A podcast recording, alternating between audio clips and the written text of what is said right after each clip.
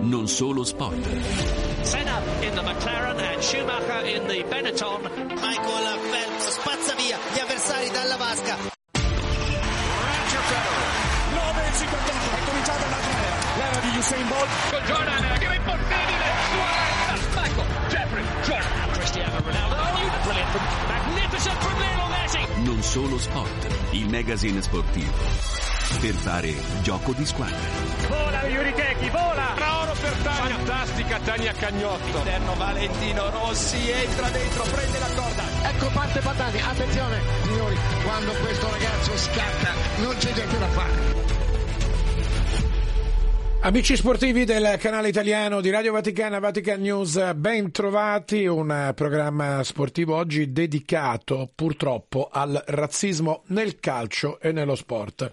Lo spunto ci arriva dalla eh, partita dei giorni scorsi tra Udinese e Milan, partita sospesa per qualche minuto per cori razzisti nei confronti del portiere del Milan, Mignan. E naturalmente la nostra riflessione va a tutto il sistema calcio, alla situazione per quanto riguarda l'esaltazione dello sport e soprattutto in questo caso la colpevolezza di chi eh, organizza e va allo stadio per interrompere lo spettacolo e la bellezza dello sport. Il dibattito è aperto oggi sui quotidiani sportivi e non solo si parla di questo episodio, ci sono le dichiarazioni del portiere del Milan che dice chi non fa nulla è complice, lo è chi decide di non zittire il gruppo di tifosi che intona i bu allo stadio e i cori razzisti seduti da qualche parte negli stadi. Per il portiere del Milan in questo caso è colpevole anche l'Udinese che parlava solo di interruzione della partita come se niente fosse e se autorità e procuratore non faranno nulla anche loro sono colpevoli, saranno complici anche loro. Questo è l'atto di accusa al sistema calcio del portiere del Milan. Noi vogliamo parlare di questo oggi con vari ospiti e saluto Carlo Nesti, giornalista, editorialista sportivo in collegamento da Torino. Carlo, eh, buon pomeriggio, ben trovato. Saluto da parte mia e naturalmente a tutti gli ascoltatori. Carlo, oggi sarà un tema monotematico, avremo poi anche Don Leonardo Biancalani, un sacerdote della diocesi di Massa Carrara che si occupa da tempo di sport, un teologo, ma vogliamo iniziare questa nostra riflessione per il no al razzismo negli stadi con una scheda che ci presenta qua in studio in diretta Antonio Menenti e poi Carlo con te andiamo in profondità sull'argomento.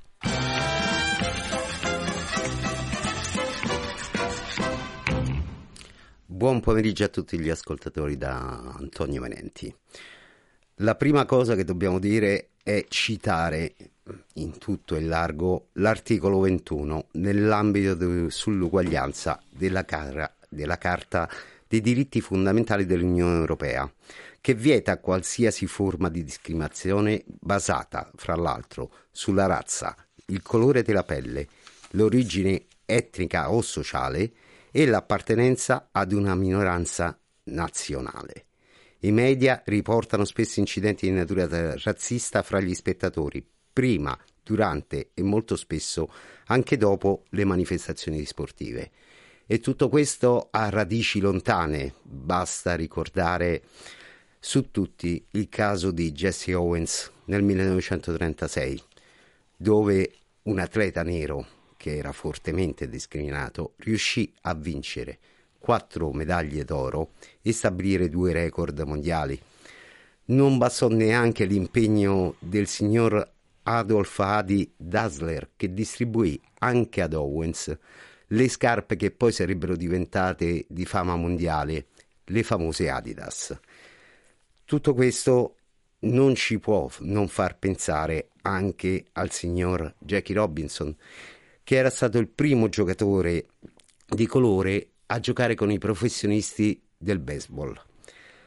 Ricevette parecchie minacce, anche di morte e anche dai suoi stessi tifosi. Eppure, con il silenzio, rispose sul campo, tant'è che a tutt'oggi è lo sportivo americano più votato per correttezza e soprattutto per essere stato veramente un idolo. Grazie ad Antonio Menenti che resta qua in studio con noi a Roma. Abbiamo voluto allargare lo sguardo dall'episodio del calcio della partita Udinese-Milan allo sport più in generale. Carlo Nesti, da Torino, noi ci dobbiamo dire però con grande franchezza che partite annullate per episodi di cori razzisti al momento non ce ne sono state, almeno nel campionato italiano. E anche il DASPO è stato relativo perché il DASPO dovrebbe essere, secondo alcuni, dopo questo episodio a vita, ma in realtà viene limitato a qualche giornata di campionato e poi i tifosi eh, autori di questo eh, diciamo, eh, destinatari del DASPO possono rientrare alle partite. Tu cosa ne pensi? Ma ricorderei storicamente che in Italia l'iniziativa di interrompere una partita è stata presa eh, non come doveva essere dai dirigenti, da chi organizza, ma proprio dai giocatori. Eh, il primo è stato il messinese Zoro, poi è toccato a tanti altri, fra i quali Kevin Boateng, Koulibaly e Lukaku. Dal 2018 in poi è stata ufficializzata finalmente la sospensione temporanea o definitiva della partita. È una decisione che deve prendere, prima ancora dell'arbitro, il responsabile dell'ordine pubblico. Questo eh, avviene in presenza eh, non soltanto di cori, ma eh, anche semplicemente di striscioni e di scritte le punizioni colpiscono eh, interi settori o stadi per diverse giornate e vorrei ricordare che all'estero eh, si ha una mano ancora più pesante perché in Inghilterra la tolleranza è zero. Eh, Infantino, proprio ieri, il presidente della FIFA, ha proposto le sconfitte a tavolino. Quindi davvero dopo questo episodio si vuole assolutamente trovare il modo di eh, sradicare il problema. Nesti, tra l'altro la cronaca ci dice che in realtà allo stadio di Udine non ci sono stati cori razzisti, anche l'arbitro lo ha scritto nel proprio referto, ma ci sono state accuse rivolte al portiere del Milan da una parte di tifosi, quindi non cori ma parole offensive. Questo a livello di cronaca. Si parla del DASPO a vita per razzismo, saresti d'accordo? Sì, io credo, eh, per quanto mh, mm, dicevi in precedenza, che ovviamente nel momento in cui si parla di cori, si parla di eh, un qualche cosa di labiale, eh, di fonico che esce dalla bocca dei tifosi, per cui eh, siamo sempre nell'ambito eh, degli insulti. Io penso che eh, indubbiamente a questo punto potrebbe essere un deterrente importante perché eh, è più grave di altri aspetti del tifo questo, quindi bisogna eh, assolutamente usare le maniere forti. Eh, se me lo consenti però vorrei anche fare un distinguo importante perché non bisogna sempre soltanto colpevolizzare lo sport. Eh, il razzismo nello sport di oggi ha due facce opposte, vale a dire fra i praticanti, fra gli atleti eh, c'è la bellezza dell'integrazione ormai, nel senso che giocano insieme da decenni bianchi e neri, cristiani e musulmani e via dicendo. È fra gli spettatori, fra i tifosi, al contrario, che trova spazio la discriminazione come è successo a Udine.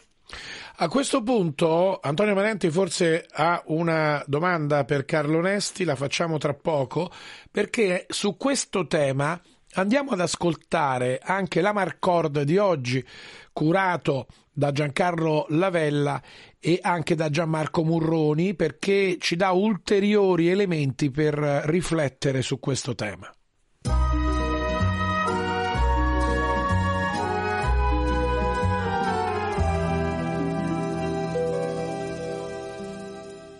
Nel calcio di oggi purtroppo difficile parlare di progresso, ma piuttosto di un evidente regresso. L'episodio del portiere del Milan non è il primo e forse non sarà l'ultimo. Anche tra gli anni 60 e 70, prima della chiusura delle frontiere, erano arrivati dall'estero nei campionati europei numerosi calciatori. Diversi erano di pelle nera, provenienti soprattutto dal Brasile. Tutti campioni o giocatori di alto livello che, a differenza di oggi, erano osannati dai tifosi delle proprie squadre, ma ammirati e rispettati anche dai sostenitori delle compagini avversarie. Tra tutti ne ricordiamo tre che hanno contribuito alle vittorie dei propri colori. Claudio Linto de Carvaglio, più noto con lo pseudonimo di Nenè, colonna tra gli anni 60 e 70 del Cagliari di Gigi Riva. Proveniente dal Santos di Pelé, dopo un anno alla Juventus approdò alla squadra sarda, contribuendo da attaccante spalla di Riva alla conquista dello scudetto del 1969-70. Canè, pseudonimo di Jarbas Faustigno, uno dei punti fermi del Napoli. Anche lui brasiliano, il soprannome gli venne dato dalla mamma, amato dagli aficionados partenopei, al pari di Altafini e Sivori, ancora oggi è facile incontrarlo per le strade del centro del capoluogo. Infine Gerda Costa, alla destra, protagonista della grande Inter di Elenio Herrera. Tanto veloce da essere soprannominato la Freccia Nera, non ebbe però fortuna nella nazionale verde oro solo perché davanti a lui c'era un marziano dal nome Garrincia. A loro e ad altri non fischi e bu, ma ammirazione e applausi, oggi come ieri. Lo stesso atteggiamento che dovrebbe essere tributato agli africani che oggi militano nei campionati europei. Grazie a Giancarlo Lavella e anche a Gianmarco Morroni. Carlo Nesti, quello che si diceva, il calcio ha anche episodi, eh, diciamo, molto belli per quanto riguarda l'accoglienza degli stranieri. Sì, assolutamente. E quello che dicevo appunto eh, prima, anche perché mh, mm, credo che sia veramente giusto eh, distinguere e non eh, considerare, non colpevolizzare totalmente il mondo dello sport. Il razzismo è un aspetto che riguarda in modo particolare una, una parte della tifoseria e ancora più in particolare eh, le curve. Eh, vorrei ricordare una frase del difensore Jérôme Boateng eh, molto significativa di qualche tempo fa, aveva detto nessuno nasce razzista, tutto comincia dall'educazione dei bambini. Ecco, per questo la scuola interpreta ancora una volta un ruolo fondamentale, visto che in Italia, proprio in questo periodo, è diventata eh, normale l'inclusione nelle classi di giovanissimi di provenienze diverse. E poi eh, è da sottolineare, non ultimo certamente, forse primo, i social, la maledizione dei social, che sono un sistema di amplificazione degli insulti molto pericoloso. Mm, Carlo resta con noi perché io vado a salutare eh, Don Leonardo Biancalani, eh, teologo eh, vicario della diocesi di eh, Massa Carrara. Don Biancalani, buon pomeriggio. Buon pomeriggio a voi e a tutti gli ascoltatori. Allora, abbiamo una, una, domanda di Menente in studio per Nesti e poi andiamo con te, Biancalani. Eh, intanto di nuovo buon pomeriggio, Don Leonardo. E, allora, la domanda è questa. Eh, I miei vecchi ricordi da sportivo, da tifoso, eh, riportare il 3 a 0 a tavolino non significa un pochino riconsegnare le società al ricatto dei tifosi che da, non sempre si comportano in questa maniera? E qui mi aggiungo, c'è il tema della responsabilità individuale e della responsabilità oggettiva. Una domanda prima Nesti e poi Biancalani. Sicuramente questo sistema è a doppio taglio, eh, questo è sicuro e la domanda è molto opportuna perché in effetti da un punto di vista eh, generale la punizione si sta tutta perché responsabilizza le società che devono vigilare sui tifosi. Mm, ormai i tifosi, soprattutto quelli delle curve, sono conosciuti benissimo dalle società, quindi è giusto che le società si facciano carico di determinati comportamenti perché non si tratta di sconosciuti. Però effettivamente eh, l'altra faccia della medaglia è che qualcuno potrebbe approfittarne. D'altro canto eh, io chiudo dicendo questo, qualcosa bisogna fare, è difficile trovare un sistema univoco che possa portare soltanto dei benefici, quindi naturalmente quel sistema, quello della penalizzazione a tavolino, è un sistema che si potrebbe sempre provare, poi nel momento in cui dovessero venire fuori dei ricatti si può sempre sospendere per sempre e non considerarlo adeguato. Don Biancalani. Certezza della pena, ormai i biglietti sono tutti nominativi, le società devono tirare fuori gli attributi e, e non, non, non farsi ricattare dai tifosi. Capisco che ci possano essere degli interessi, ma per la pulizia e l'onore, lo sport e la dignità del calcio veramente, quindi applicare le leggi, sospensione della partita, partita a tavolino e due giornate di squalifica a tavola. Se questo verrà applicato vedrete che le società prenderanno provvedimenti. Don Biancalani, ma eh, ammettere la responsabilità oggettiva, quindi interrompere una partita di calcio, non rischia di porre poi il, il sistema sport sotto ricatto di pochissimi? Sì, questo è vero, ma è altresì vero che una non applicazione della legge consentirà sempre a questi di fare, di fare il bello e il cattivo tempo. Ed è un tema che ancora oggi si dibatte perché gli strumenti che nel calcio ci sono mi sembra non abbiano portato a grandi risultati da questo punto di vista. Beh, non sono stati mai applicati, ci sono i biglietti nominativi, ci sono le telecamere, poi lo stadio di Udine tra l'altro è uno dei più moderni, costruito di fatto anche recentemente, quindi si sa chi sono queste persone, vanno prese, DASPO, anche lì c'era tutto il problema del famoso DASPO di 5 anni, vanno applicate, le leggi ci sono però vanno applicate. Una domanda, eh, Don Bianchelani, non è che per esempio negli stadi italiani ci sono pochi steward, per esempio se andiamo all'estero, nei campionati francesi, inglesi, eccetera, negli stadi c'è una presenza notevole di controllo anche da parte degli steward. In Italia molto meno. Anche questo potrebbe essere una soluzione, cioè aumentare i controlli negli stadi? Assolutamente, qualsiasi cosa che salvi l'onore e la dignità del calcio e quindi il rispetto delle persone può essere una, una, buona soluzione. C'è qualcuno che dice che comunque lo spettacolo del calcio, comunque lo spettacolo sportivo, al di là di questi episodi da condannare, deve andare avanti. Quindi c'è una sorta di contrapposizione su cosa si deve fare. Perché ci sono molti interessi, è inutile nasconderlo, il calcio è uno degli sport dove girano maggiori soldi, però credo veramente se vogliamo costruire una società dignitosa, anche per tanti bambini che sono affezionati, tanti ragazzi, un po' di buon esempio va portato. A chiudere pochi secondi a testa, sia Nesti e Biancalani, e poi ci salutiamo.